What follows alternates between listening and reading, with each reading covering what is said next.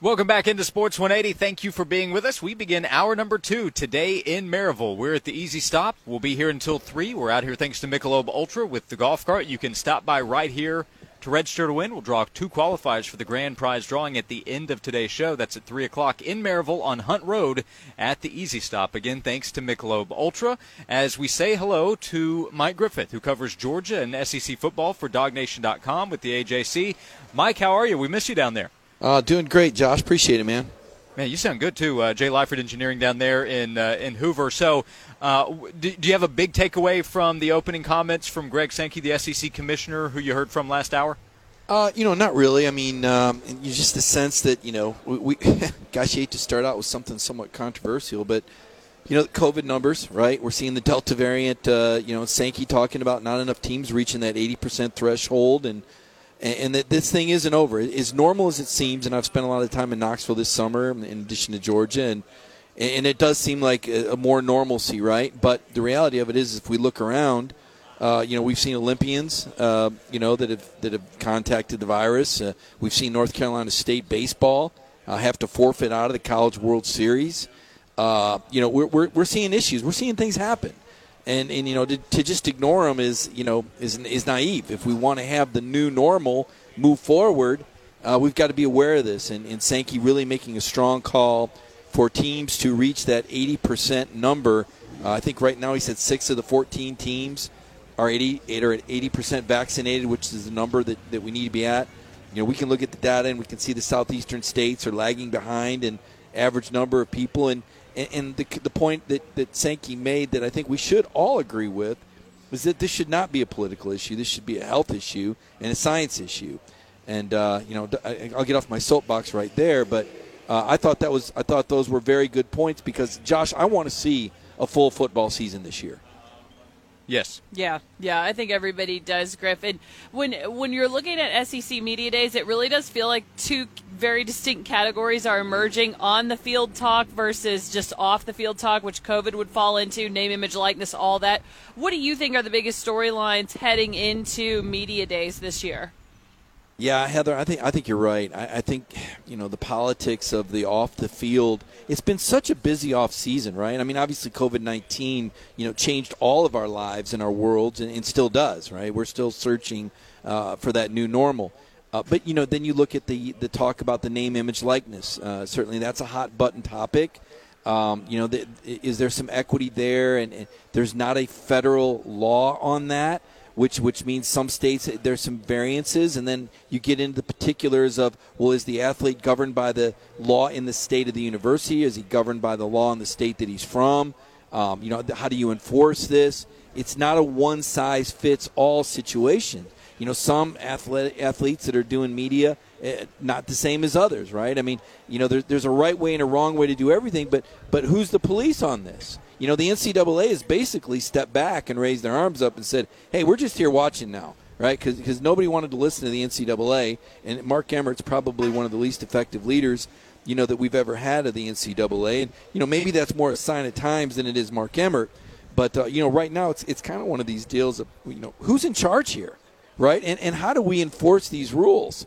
Um, you know, when it comes to name, image, likeness, and, and what are the rules? There's no standardization. There's no standard, as Sankey said. So name, image, likeness is a big deal. We we haven't heard much in the playoff because, you know, they've kind of tabled that. They got everybody all excited. They did the little test tube thing. They floated it out there. You know, hey, everybody like this? Everybody like this? We got, yeah, we all like it. We're like, okay, wait, let's stop talking about it now. It's not going to happen for two years. Well, then why the heck did you bring it up? And why do we have to wait two years, by the way? Why do we have to wait? What's so hard about saying we're going to change this? Nothing's hard about it, you know. So unfortunately, we're you know we're still saddled, you know, with this crew of thirteen people. I think there's two of them with Notre Dame backgrounds now, by the way. We're still saddled with these thirteen people that are going to decide that a Notre Dame team that just lost thirty-four to ten is still one of the best four teams in college football. And if you believe that, I got some oceanfront property in Tennessee to sell you. So, uh, to me, it's not a perfect system. We need to expand to make sure that teams that, that belong in have that opportunity. Um, and and I, I'm, I'm just not comfortable with the thirteen-man committee. I, I never was, and I think we've seen now a couple of exa- uh, of examples where, where the right teams didn't get in. Oh, Griff, if you if you're putting together uh, a group of people, what is the magic number, and, and who, who what would that group consist of, or, or do you go back to computer polls to determine the, the future of the playoff? I go back to the combination. I, I'm I'm a big fan, a big fan. That's right. I'm going to tell you, I'm a big fan of something and somebody, and I know media people aren't supposed to be, but I'm a big fan of Roy Kramer, Maryville's Roy Kramer. And what Roy did as the S E C commissioner was incredible in the nineteen nineties as we saw this league launch to the top. We saw a lot of the bias, media bias disappear because of Roy Kramer's leadership, because of the way Roy Kramer was able to get the Rose Bowl on board to participate, so we didn't have any more split championships after nineteen ninety-seven. And it all started with the Tennessee Vols in nineteen ninety-eight. That was my first year in Knoxville covering Tennessee. And uh, Tennessee won uh, via the B C S championship game. Uh, we all knew the rules, right? We we all remember this. I know you guys remember this. I know Josh does. I think he was out at practices. You know, we, we had the uh, Anderson and Hester computer. We had the New York Times computer. And then we had the Sagarin rating. So we had these three computer polls. And then we had these two media polls. And it was a formula. And we said, you know, using this cross-section of computers and people, we're going to determine who the best teams are. Now, at first, some people said, no, wait a minute. We didn't know all this was going to happen. Okay, well, now you got time. Schedule accordingly. And now everybody knows the rules. Everybody knows how we're going to do this. We all are sitting down at the Monopoly board, and we all are playing by the same set of rules and understands how we win and how we lose. And we had this B C S system in effect for some sixteen years. Now you've got a group of people that decide and say, well, maybe it's the schedule. Well, no, no, no, it's not the schedule. It's being a conference champ. Oh, not this year, not this year. This year it's having a good off. You're going, wait a minute. What what determines who the four? Well, we determine. We'll decide. We'll, how, we'll tell us how you do it. We're not going to tell you how we do it. We're going to go close the door, and we're going to pick, and we're not even going to tell you what the parameters are and what the priorities are and how we pick. It's it's preposterous when you think about it.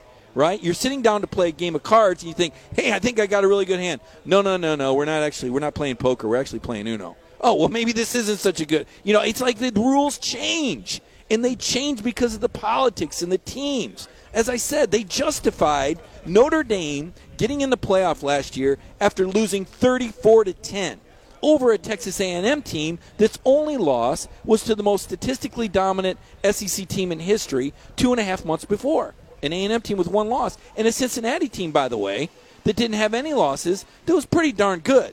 So, I mean, I, I really had a problem with it. So I don't, when you say what is the solution, the, the solution ain't that, all right? I, I would take the B C S that Roy Kramer, and I, I spoke with Commissioner Kramer two summers ago in Lansing. I was able to introduce him into the Lansing, Michigan Hall of Fame. I don't know if many people know this about the, that Maryville treasure, Roy Kramer, but he was a championship football coach before he was a commissioner. He won uh, state championships at like three different high schools in four years, and then he led Central Michigan to a title in, in the Division two ranks. But I caught up with Roy, and I asked him about this. And he said, well, the reason we used the computers instead of the people was to avoid the regionalism. Regionalism exists in college football. It's part of the magic of it. Right? The people in the Big Ten at Michigan, Ohio State, they think they've got the best rivalry. Alabama and Auburn will tell you they got the best rivalry. There's people out in the Pac twelve, well, I don't know, maybe maybe unless uh, I don't know how crazy some of those people in the Pac twelve, I don't think any of them are claiming to have the best. But the point is is that there's a lot of regionalism and bias depending on where you live in the country.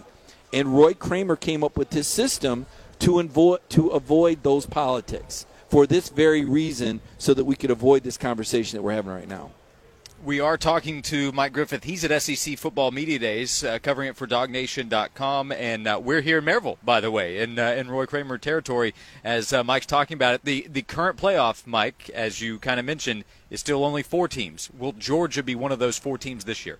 Yeah, they, they should, right? I mean, uh, you know, gosh, how many times have we said that? I kind of feel like Georgia, you know, is, is where Tennessee always was, right? Tennessee was always so loaded, and you always just felt like there was that one game you had to get over that hump.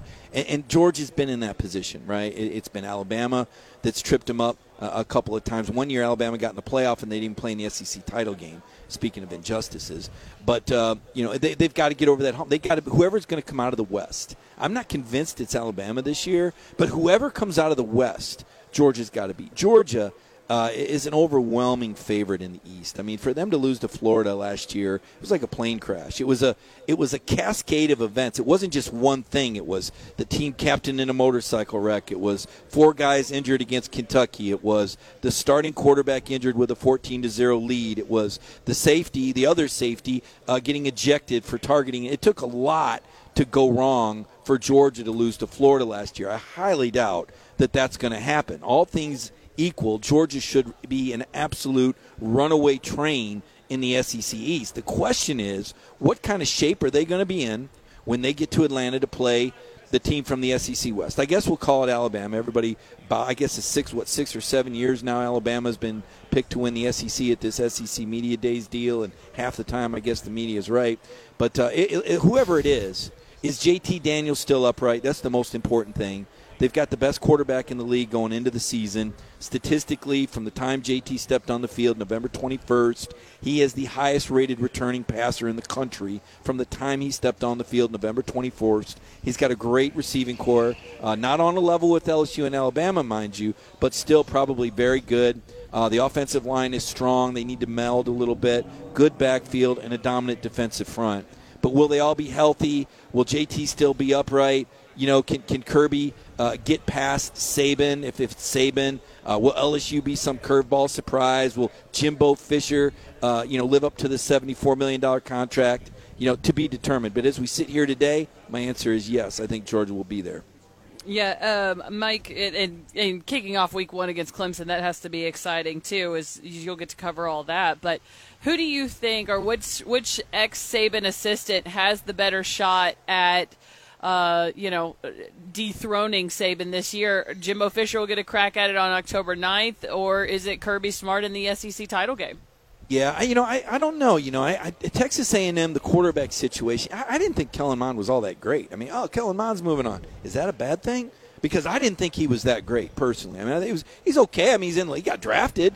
But, he, you know, he didn't look like a guy who went, wow, Kellen Mond, you know, I want him yeah. on my fantasy team. No, you don't. No, you don't. You know, he's he's a career backup. He he didn't do enough for me to beat Alabama, man. And I've said this, and, and, and I'm preaching to the choir here, so forgive me. But I'm trying to tell the people at Georgia this, right? Because I saw this at Tennessee.